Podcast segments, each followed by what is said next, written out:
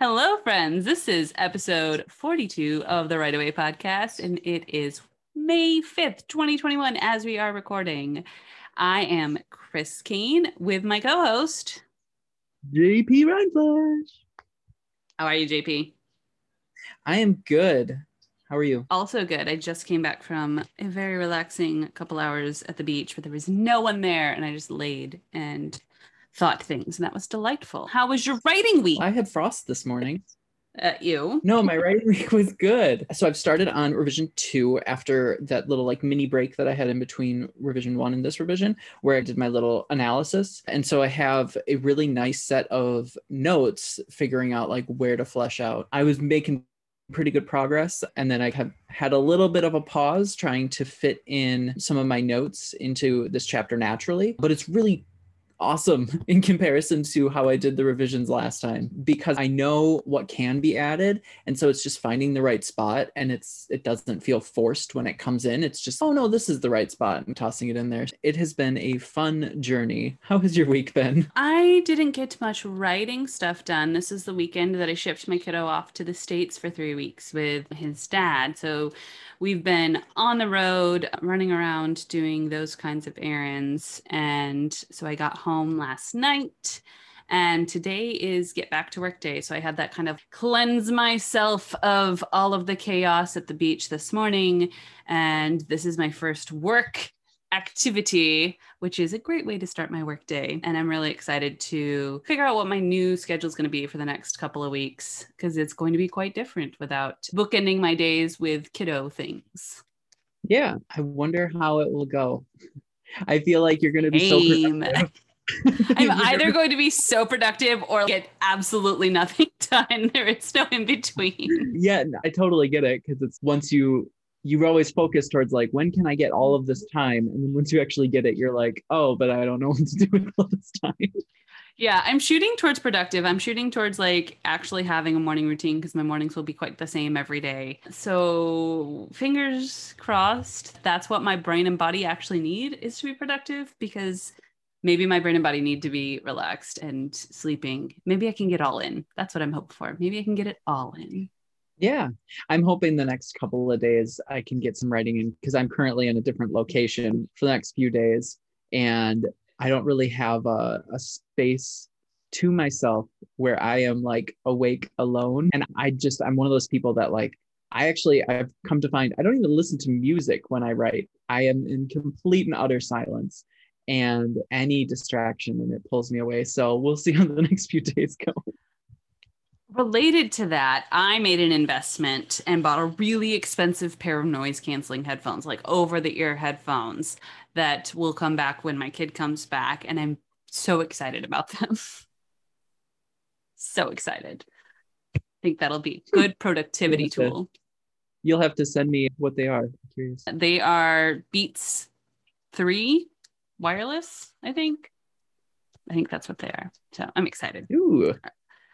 So cool. our episode today, ha- yes, it's tying into um, our giant side rail of 2021, which is villainry and the things that we have learned in our deep dives that's still ongoing but we've come a ways from how we wrote villains at the beginning of the year to how we're writing villains slash antagonists now. And so that's what we're taking into and i'm excited and also feel completely unqualified but that's normal life and teaching and craft and learning all of that. I'm just waiting for sacha black to just like join in the zoom meeting like oh, you mentioned me Exactly, we should have. So, number one question in this is What is a villain? How yes. do you define a villain? I define the villain as the embodiment of the alternative directive of the hero of the story. So sciency. I like it. I know. I went real sciency on that one. you, you threw it on me right on the spot. Excellent. I have come to decide that I really dislike the term villain in my writing approach because that comes so loaded with a lot of internal expectations that I don't think actually work out for they don't benefit me when I'm writing. After the thing is written, then I can point out and say, yo, here are villains. But when I'm getting ready to write, I feel like that's very limiting because to me, it means like a villain has to be a bad person. And that's not necessarily the case. Yeah, 100%. And that's why, even though my sciencey definition, mm-hmm. alternative directive is not a bad thing. One of the things that my co-writer and I really focus on is our villain, even more so now, because we want our characters to be morally gray because that's reality. People don't do evil things to be evil, except for certain people in this world, maybe. But other than them, people don't do things for evil purposes. They do the things because they are the heroes of their own stories, and it's just the direct or the point of view in which you're telling the story. 100% agree. And it, so, in non sciencey term, layman's terms, it's simply somebody who wants something that prevents your hero from getting what they want. Exactly. Which leads us directly into like question number two like, what is the villain slash antagonist purpose in a story?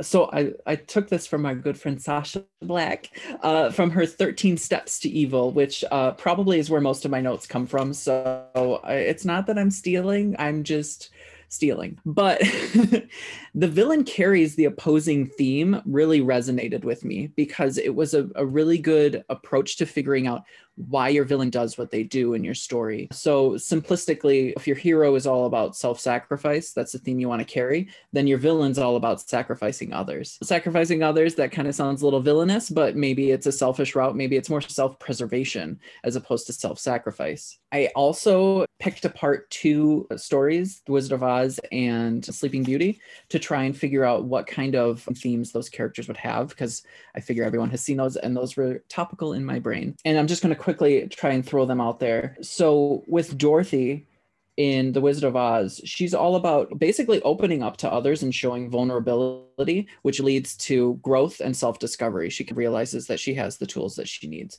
Whereas uh, The Wicked Witch of the West, I don't know why I said that so slowly, but I did. If we were to tie in Wicked, which I think is slightly important to this story because in the original Wizard of Oz, especially in the movie, she's very one dimensional. But if we mm. throw a little bit of that backstory in there, we can see that for her, her opposing theme is opening up to others and showing vulnerability lets others turn their actions against you because for her every time that she tried to to do good people always found the bad in what she did. And then if we just quickly switch gears to Sleeping Beauty, it's a lot about family. So Briar Rose, if you were to take the theme of like home is where the heart is or family is what makes you stronger, Maleficent, her opposing theme is more of like a perversion of family. She doesn't have a support system. And really the only support system she has is a pet, which is almost a perversion of family because it's something that she controls. Whereas Sleeping Beauty has this family around her. She's uh, grown up by fairies and like she has this loving and supportive family who's trying to protect her whereas no one's trying to protect maleficent. So it's almost like maleficent carries that opposing theme that family is not there for you. And I want to jump back to your example of self sacrifice versus sacrificing others, because one of the things that I have glommed onto between Brian McDonald and Sacha's ideas of the villain, the antagonist, is that often the hero or the main character and the antagonist want something very similar and it's how they choose different ways of getting about that. It may not be an object that's similar but they both want safety for a certain people or they want a society that works. Their definition of working may be different but the self-sacrifice versus sacrificing others is often in uh, service of a very similar goal. A lot of times you'll have this theme of the villain will believe that the end is worth the means, whereas the hero will say, if we don't get there by noble means, then the end doesn't matter. Yeah, exactly. I, I would be so interested to see a story flipped around where the villain was the one who said the means matter. So that just yeah. popped into my and head. I mean, that would lead to the whole concept of villain protagonists, mm-hmm. which, you know, is what we're trying to do with our short stories. Yes we've talked about a little bit about how the villain is the opposing part or an opposing vision of the hero but how have you gone about crafting your villains or antagonists? What tools or structures or questions do you use that have been really helpful for you? I sent you this message yesterday because we were talking about it in TASM. One stop one stop writer shop, shop? what is it called? One stop for writers. And that is the authors angela ackerman becca Puglisi i probably murdered her last name but that's close to that. Yes those two angela ackerman and becca Puglisi you're gonna say that. Pugliese is what we're gonna say. We're gonna say it's pugliese oh, sorry. The authors of The Emotion Thesaurus, The Emotion Wound Thesaurus, and several other ways in which writers can use these references to build better characters through actions and ways that they speak. They have a, a website called One Stop for Writers, and it, it basically incorporates all of those together and you can create this character chart of a person including what their wound is and what lie they believe before that when i was crafting my villain I was focusing on what their emotional wound was and trying to infer from that. And now this one stop for writers is expanding on that. It's helping me pick those pieces because everything on that website builds on top of each other and links so that if you pick an emotional wound, there are other traits, lies, and things that you can pick from that because it almost filters out what kind of wound you selected. Uh, and I really want to play with that tool a little more uh, to figure out character traits and pieces that I may have been missing because I feel like that will really flesh out a villain. I can't wait to check this out. I completely forgot because yesterday was very exhausting driving back, and I'm really glad you reminded me of that. How I have approached this for my most recent big project, which is the serial project that I'm working on. I need multiple antagonists at different levels because we are going to go through basically several books worth of challenges and antagonists. And so I started out just thinking who are the different kinds of people who will have different goals than my main character will.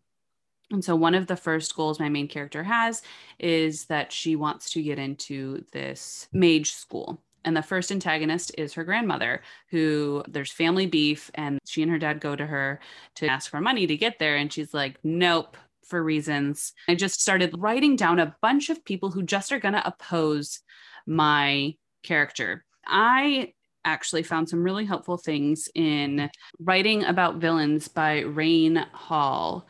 In this book, Hall lists some archetypes for villains.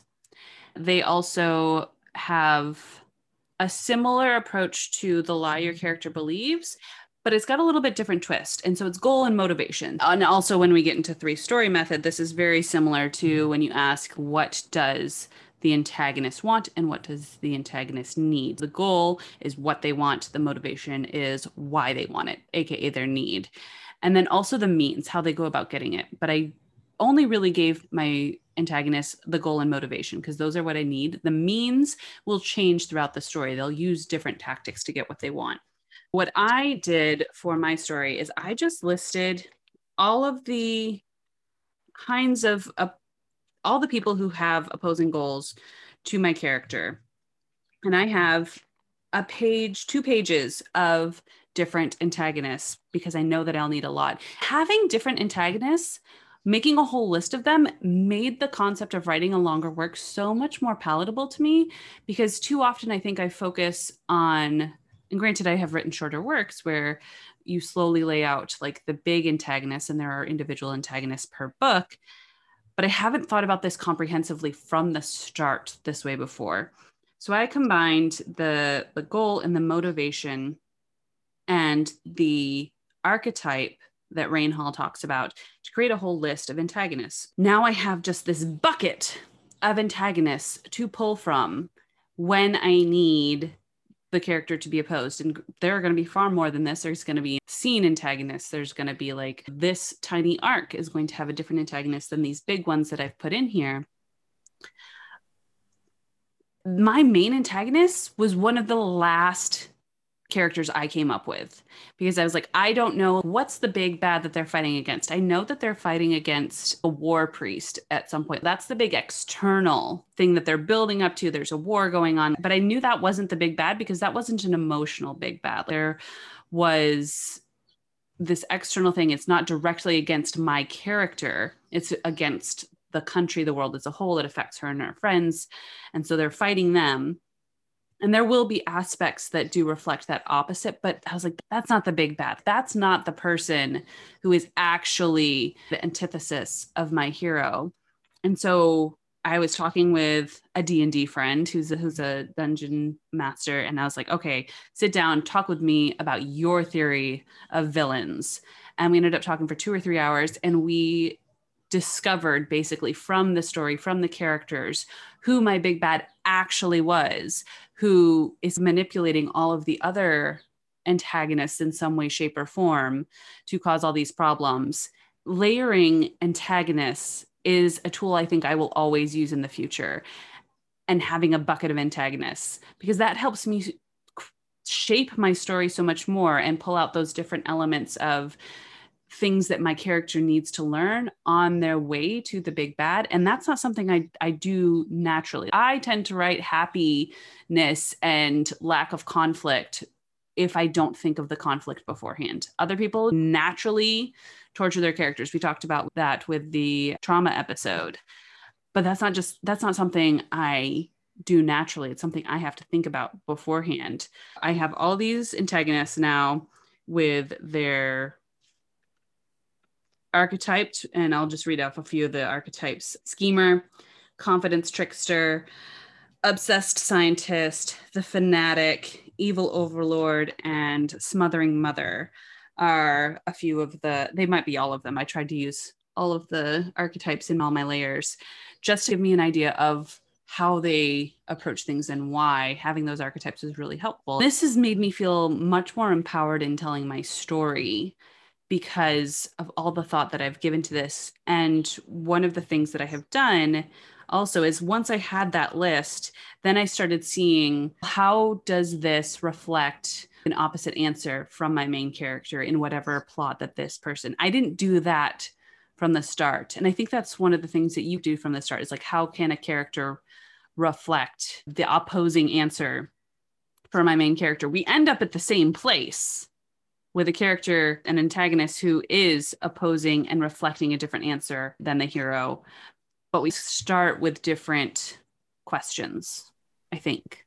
Yeah. Because so this made me think of how my co writer and I are developing our villains. And really, from the start, our big bad villain we knew was the same and the opposite as our main character. So they almost had the exact same directive, the same goal, but then one was just different or mirrored to the other one. And then to be fair, like we didn't really flesh out these characters. And I think that's a key thing for people just figuring out how they want to create these villains is we almost let the story start to tell where the direction was going. And one thing that I recommend, especially with co-writers, at least for my co-writer and I, is we meet almost weekly and we just kind of like talk story. Either we're talking about like where we are in the progress or we're talking outline, but eventually we hit these notes where we're like, okay, let's flesh out this character a little more. Mm-hmm. And we just build this depth into this character. And that's really it doesn't have to be something from the start, but I think it's something that we know that these characters have more depth and we just need to pick it apart. And then consistent revisions, that's when we just add in that depth to that character. Unfortunately, what it does to us is it just tells us, oh, we have another side story that we're going to tell one day,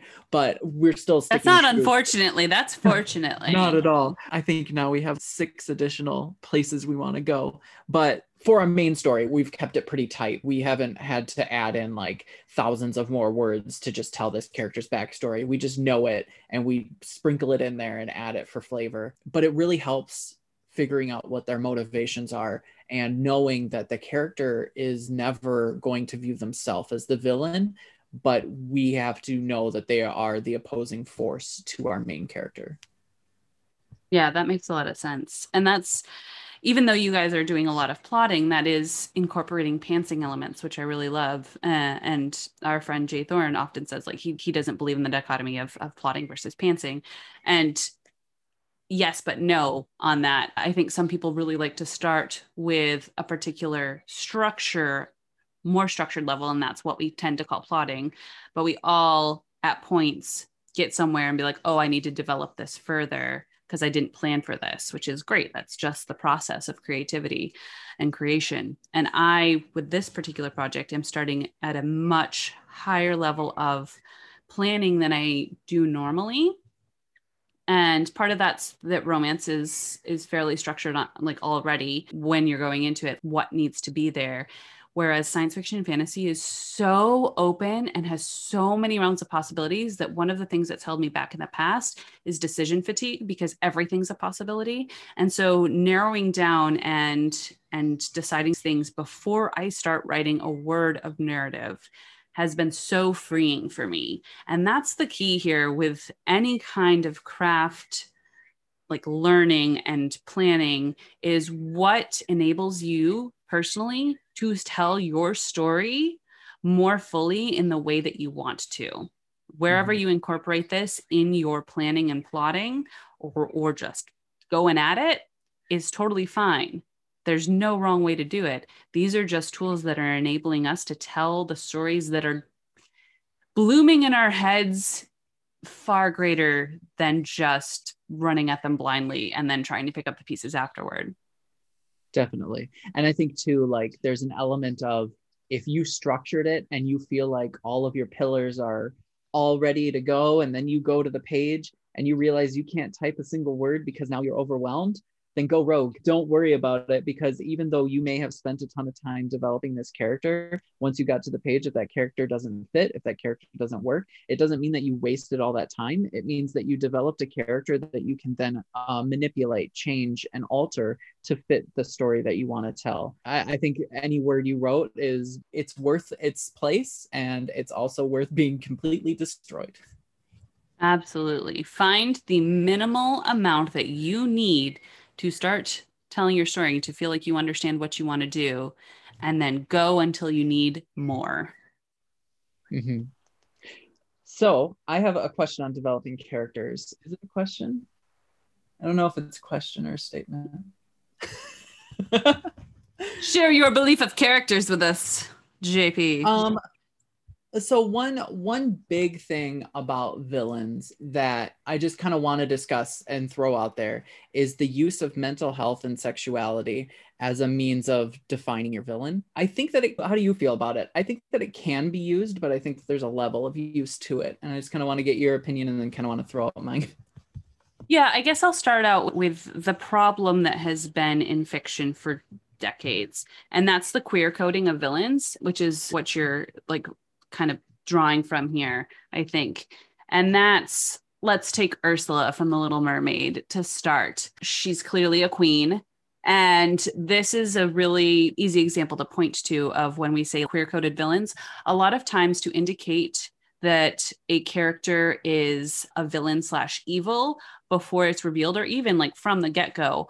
It's been historically common for these characters to have archetypes that are portrayed in the media outside of villainy as gay or as queer. And so that could be like somebody who's very flamboyant. It can be straight up someone who's just gay, and that's like their only quote unquote evil trait that you see before they're revealed to be evil. This is just a really bad pattern that Agreed. has been super common for decades that thankfully we are moving away from. But that's the history of where this comment is coming from. And so, what is your answer to not doing this?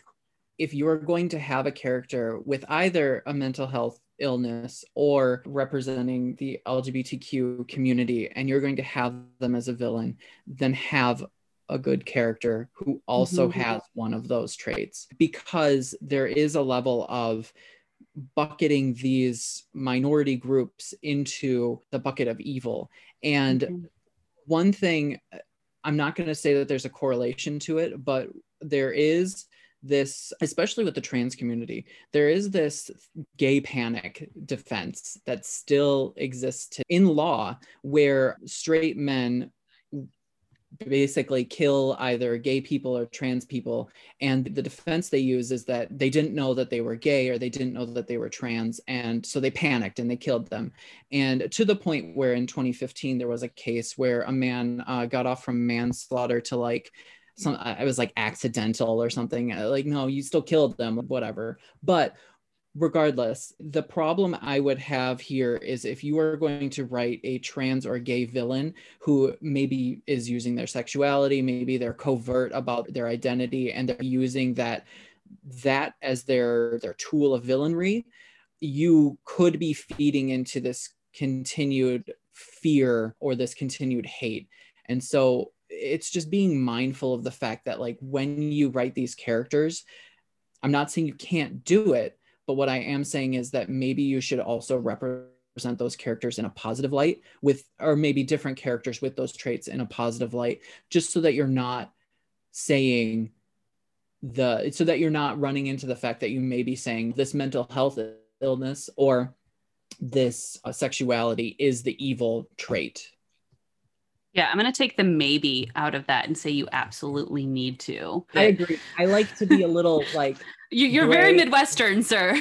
I'm very, I'm basically almost Canadian. I'm like a Canadian. so I'm going to take the maybe out because I was raised in New York. And we're going to say that if you have a villain who happens to be uh, queer or mentally ill, and like a lot of times, let me just share an example so that people can visualize this. A lot of times, serial killers are portrayed as having OCD or they are depressed um, or manic bipolar. There are plenty of people with these mental states that are not serial killers. And it has given society a really negative, fearful view of people with these disorders. So, what we are saying is if you have a character who is queer or has a mental disorder, if you have a villain who has these things, you also need to have characters who are not villains, who are also parts of these communities, members of these communities. And this is again another this is another example of the reflection element of where we're talking about often the villain and the hero have similar goals in life or end goals or things that they want.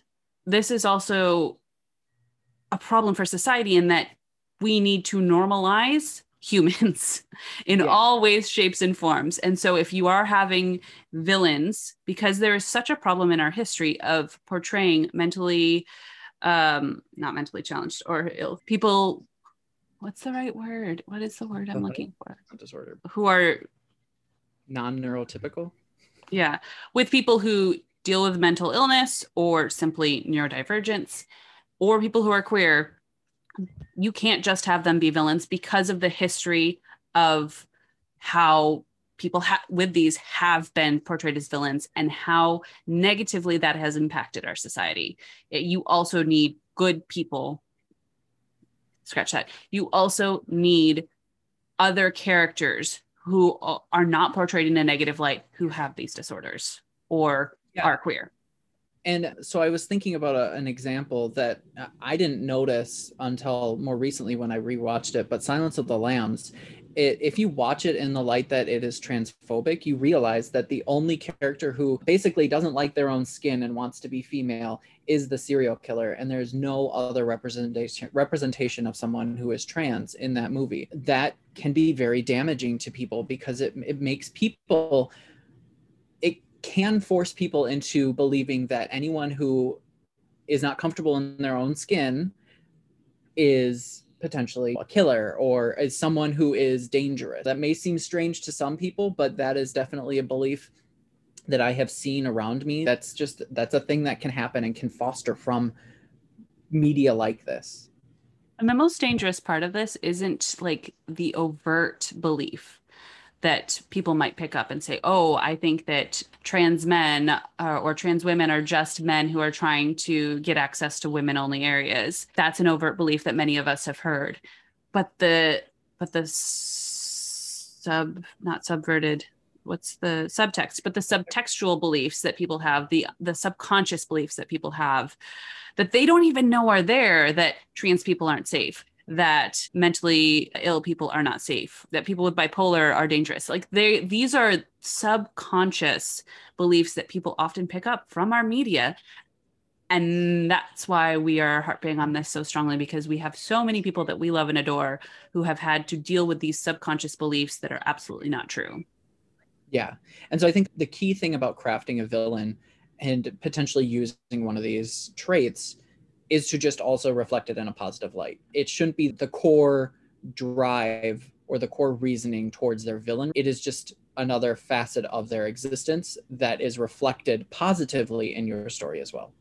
Absolutely.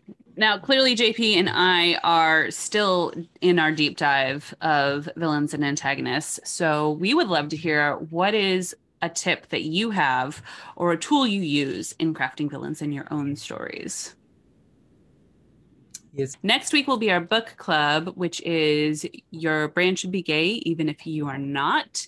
And soon we will be transitioning from Substack to a Patreon. And once we do that, in the Patreon, we will be posting every month a link where you will be able to join us for a live recording of book club be able to contribute your questions. We'll have more information on that when we actually launch the Patreon, but I really hope that you will join us and leave your comment for this week's episode. Thank you so much. Yes. See, See you later.